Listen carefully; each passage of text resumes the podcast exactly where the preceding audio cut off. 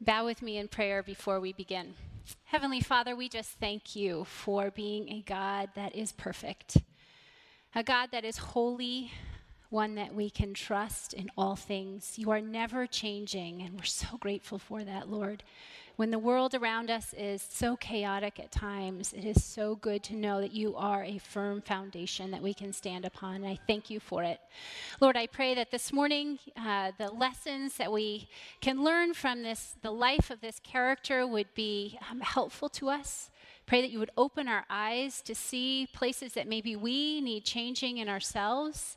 And could you please begin, Lord, honing us and changing us so we could look more like your Son, Jesus Christ? And it's in his name we pray. Amen. So I thought it would be interesting this morning to uh, see if you could guess the character, uh, hero of the Bible that I have chosen to, to teach about. Once you know who it is, just shout it out. Very good. Mary, right. We are so familiar with these pictures, aren't we? And it makes me think um, I know Pastor Rob and Pastor Nick have recently been teaching on um, characters like Paul and Jacob and Jonah. And my guess is if we put their picture up on a slide, we would have no idea who they were. But Mary is so familiar to us, and there are a variety of reasons for that. Um, but the main thing I want us to look at today is Mary's qualities, some of her attributes. And the reason why it's important to look at different people in Scripture is because God doesn't want us to remain stagnant in our faith. Someone once told me if you're actually standing still and never moving forward in your walk with the Lord, you're actually going backwards, which is a really sobering thought. He wants us to be changed so we can look more like Jesus Christ, his son. And these attributes that we'll see in Mary are some of those things that we can begin to glean from and say, you know, Lord, I think I'm not very good at that. Could you change me, Father, so I could look more like your son, Jesus Christ? Well, the story of Mary begins in the Gospel of Luke, chapter 1. So if you have your Bible with you, you may open up there We'll look at verse 26. The, these stories are very common to us because we read them all the time at Christmas. Maybe you are in the habit of reading this scripture to your children around the Christmas season. So I'm not going to read all these verses, but just pick out a few things so we get an idea of who Mary was and what was her, her place in life, life when this angel Gabriel came to her. We learn that she was from a town in Nazareth and she's betrothed to be married to a man named Joseph. The betrothal period in, in, in Jewish custom was very similar to our engagement period. However, it was a bit more binding in that if you did not adhere to the sort of the loyalties to your spouse, there could be incredibly severe consequences. Even though you weren't married yet, it was as though you were married during the betrothal period. It usually lasted about a year. We also know then about Mary, because she's betrothed to be married, that she's young. These women were given in marriage. It was arranged typically by a parent or a close res- relative. She's probably 12 to 15 years old. So we're talking about a really young girl. And the angel comes to her and says, You are highly favored. The Lord is with you. He goes on and he tells her that you are going to be the mother of the Messiah. You're to name him Jesus. The Lord God will give him the throne of his father David, and he will reign over the house of Jacob forever. His kingdom will never end. And Mary asked this one question during this, all this information. She asked this one question. She says, Well, how is this going to possibly happen? I am a virgin and I am totally loyal to the man I'm about to marry. And the angel tells her that the Holy Spirit's going to come upon her. He's going to overshadow her, and she is going to become pregnant with a Son of God. Now, verse 38 states Mary's reply, which to me is such an incredible reply. It's actually kind of stunning to me for a young woman like that who's just received this incredible information. For those of you who are planners like I am, I like to have kind of an idea of where I'm going in the next year. Like what what are we doing as a family and what are my plans and when might we travel and if we're going to need a new car, when is that going to happen? I like to have it all planned out. And here Mary was was so excited to get married. Well, I don't know if she was excited, but she was planning on getting married to Joseph. And maybe she had plans of how many children she was going to have, what house they were going to buy, where they'd live. And here God comes and says, That's not the way it's going to look for you at all. Actually, I'm going to completely transform your life because you are going to be the mother of the Messiah. And so Mary responds. She says, I am the Lord's servant. To me, as you have said. Her reply was, I'm your vessel. Use me however you want to use me, Lord. I'm just a servant of yours. Whatever you have for me, please, please use me. And I wonder for myself if God came and asked me to do something that was going to cause me personal discomfort, would I obey? If God came to you and asked you to do something that wasn't in your plans, that was going to be difficult, that was going to be outside your comfort zone, what would be your response? Would you be obedient to the Lord?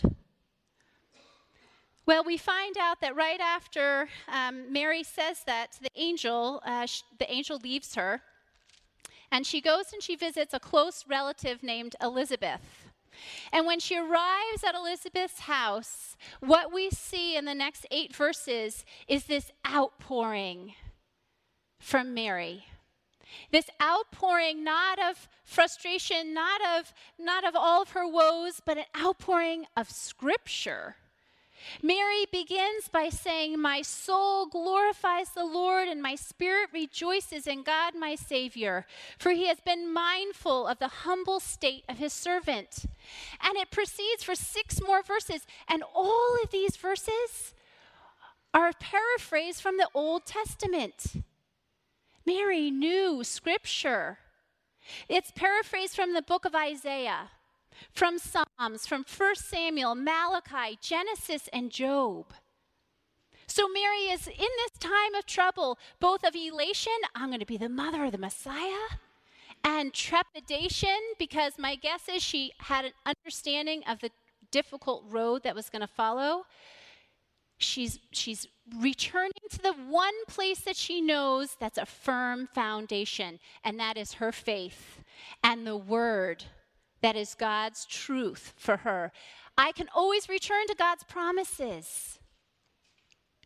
And so it makes me wonder when times are hard for you and I, when we feel absolutely overwhelmed by disappointment, where is your focus? Where is my focus? Is the first thing that we do when we're frustrated? I call my sister often. Ah, you're not going to believe my day. This is so frustrating.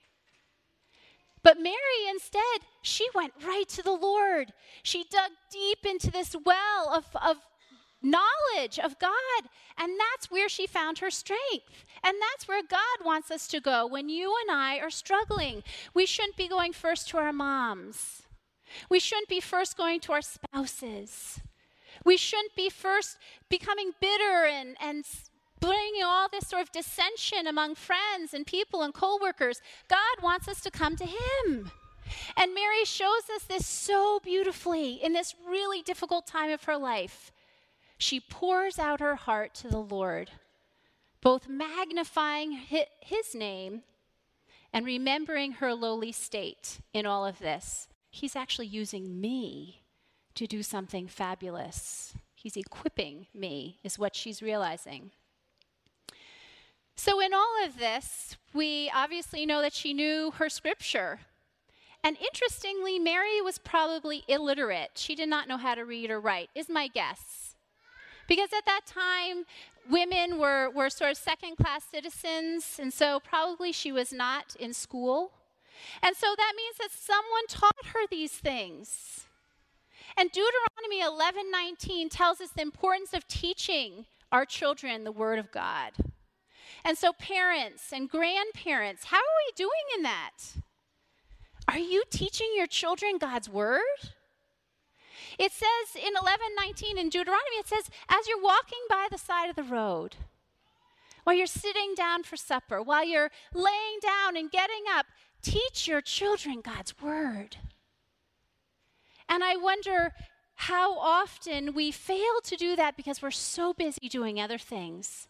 Oh, I got to make this extra phone call, or there's someone that I want to Facebook, or whatever it may be.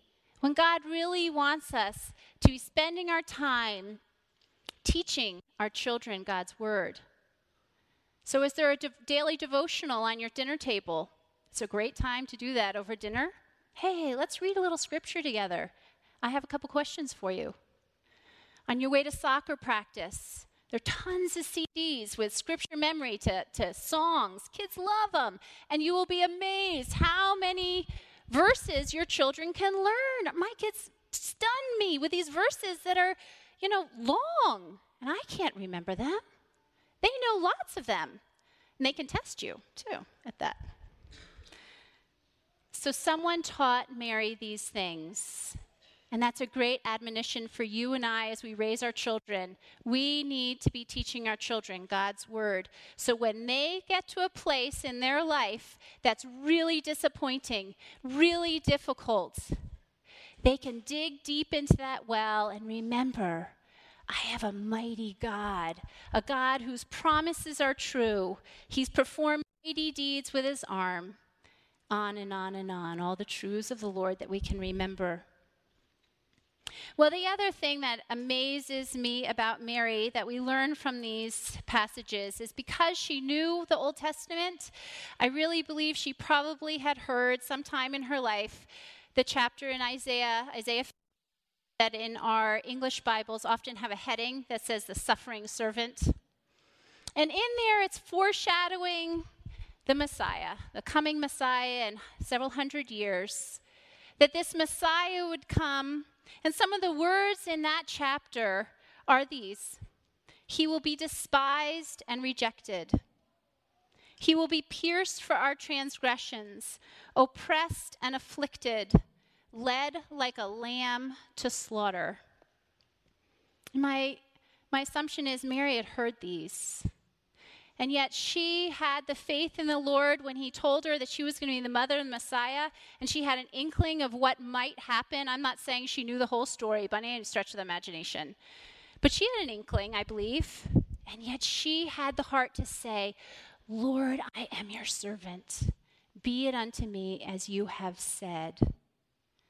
Without fail, for me at Easter, um, whenever I read the crucifixion story or the cantata, which is always so hard for me because it's video, you know, you see a video of it all. But when I see Jesus Christ hanging on that cross, knowing the lashes that ha- he has had to endure, the skin pulled off of his body, and he hanging there in agony. And you read in John, the Gospel of John, his mom is sitting there watching.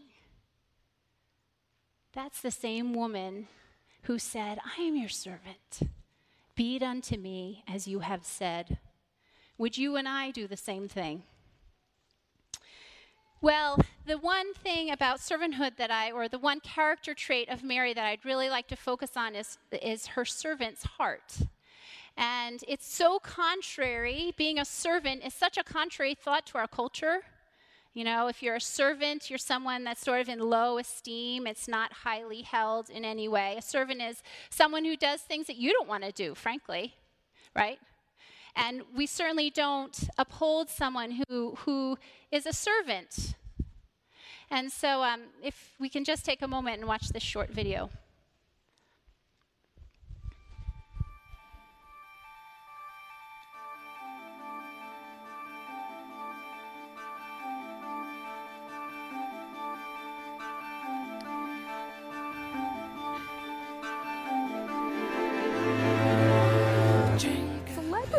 Have a very high need for approval and for ego boosts. In fact, probably the reason they chose to go into that field is because they have that applause hunger. Psychologist Barbara Greenberg wonders if we're breeding a selfie nation.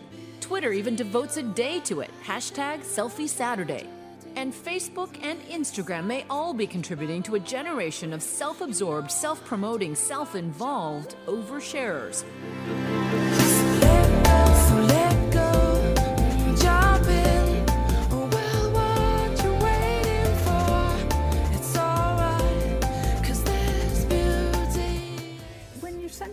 Photos of yourself, the message is look at me, look at me, admire me. And the message is also vote for me, give me approval. Well, I think it's fair to say that the, the age of adulthood has, has backed up to about age 26. So we don't even see people thinking of themselves as adults in the traditional sense until fairly late. I think it's kind of com- competitive and like a popularity issue too. It's not bad, but like I feel like it could hurt people's feelings. Like it's really kind of like who can post more photos and more like it's Who very has more friends? Yeah. Who has more likes? yeah, exactly. But does that make us a selfish culture, do you think? Or what does that say about us? I think it's also just uh, a fun thing you can do with your friends.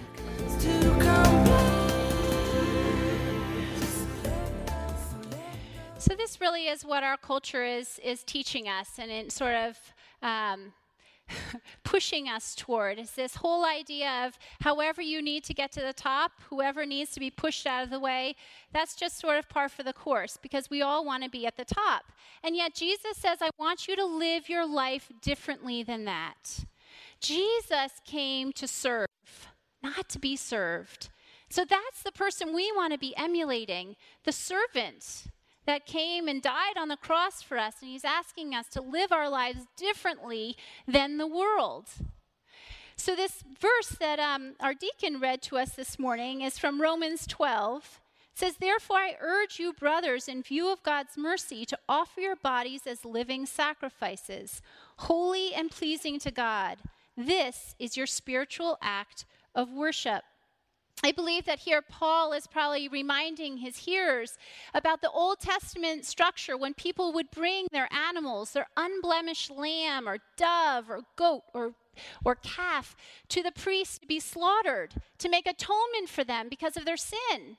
Now, we don't need to do that anymore because we have Jesus, the perfect lamb who died on the cross for us and shed his blood for us.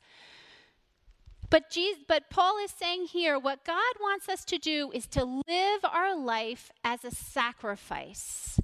To be living sacrifices means to be people who are constantly, for the time that we're here, on the short time that we're here on this earth, to be living a life for other people. And a, doing a sacrifice is something that's hard. If you remember the New Testament story about the, the lady who gave just a penny in the treasury, God said, Wow, she gave so much. Oh, what a wonderful woman she was. So blessed. She's so blessed and faithful. And then the rich man came and gave tons of money. And God said, It really doesn't count for anything because you have a bank full of money here. It was no sacrifice. And so God is telling us to live our lives as a living sacrifice. The one place I really see this, and maybe this is just the Lord's conviction in my own life, that's really important to me, is in marriage. And I think so often, as you all know, marriages in the United States among Christians and non Christians alike are totally disintegrating. And I really believe, in part, the, the reason why that is, is we get married and things seem really good. You know, gosh, just the person I've been wanting to, to, to be with, and this is really great. And as time passes, we begin to see the, the little quirks in them that start to irritate us, right? And so, you know, it might be, well, I really didn't think he was such a slob. You know, and gosh, he's leaving, what a mess around the house. And I, I was kind of expecting him to do some cleaning. You know, he never vacuums. He's the one making the mess. He doesn't do the dishes. And I really thought I'd get a bouquet of flowers once in a while, right? And what is that? That's all me. What is it not for me? And that's exactly where Satan wants to get us. He wants us to focus on us. What am I not getting? Because he knows when we start doing that, it's just this terrible cycle. And we start saying, well, forget it. He's clearly the, a wrong decision. I made the wrong decision. Forget it. I'm out of here. And then everything falls apart. And the amazing thing about marriage is that when we are married, especially if you have children, there's so many tendrils of, of marriage. So there's children and aunts and uncles and all their friends and grandparents. And everyone's firmly trying to fit on this foundation that they're hoping is going to stick together. And if we are not serving each other as the Lord calls us to serve, as Christ served the church, served us, if we're not doing that and our marriage falls apart, look at the mess it leaves behind. The lives that it's really damaged in the process. And so, my encouragement to us, for those of you who are married, is how can we serve each other? in your marriage, if you can challenge yourself to stop thinking about what I'm not getting out of my marriage, as I do too often, but instead saying, How can I serve Dan? What, what ways in my marriage would be helpful for him? And for all of us, it's going to be very, very different. But in the process, what it's doing is we're putting ourselves second. You know, the world says be first. You deserve it. You're worth it. Whatever you want, you need to be happy. God doesn't say that. He says serve, serve one another. So get me out of the picture. How can I serve my spouse? And you know, if you've been married for very long, you know exactly how you can serve your spouse. Stop thinking about ourselves for a while and think about each other. My guess is is that if you both wake up in the morning and say, "Lord, help me to enable me to serve my spouse the way you desire me to," and you're both doing it, your marriage is going to be so much more harmonious, so much more joyful, and certainly as scripture tells us, it's going to be a pleasing and holy act to the Lord because you're giving yourself as a living sacrifice to the Lord as Jesus did for us. So I guess then it would our question would be how would your life look different if you were always willing to become second? For some of you it would be less time on the computer, less time playing video games, more time just hanging out with your wife or your husband. Maybe it means giving up your workout schedule a bit because it takes you away from home too much. Maybe it's backing down a little bit at work in some way. And are you willing to do that? Are you willing to make those changes in your life? And it, in any way, whether it's your marriage or not, in work, in relationships outside of your marriage, whatever it is, if we all began to really serve each other the way the Lord calls us to serve, it would be a, a, much more harmonious place, as the Lord has taught us. And so, my prayer for us would be that we would become more like people like Mary. That even when the Lord calls us to do something really difficult, something that's really outside of our comfort zone, that we would be able to say, like Mary did, I am the Lord's servant. Be it unto me as you have said. Let's pray. Oh, Lord, we thank you for these amazing people in Scripture that help us. They refine us and hone us and teach us new things. I pray, Lord, that our hearts would be open to any of your conviction right now if we need to be convicted. I pray, Lord, that you would challenge us to be more like Jesus, being servants to each other. And by doing that, we'd be holy and pleasing in your sight. We thank you for it. In Jesus' name I pray. Amen.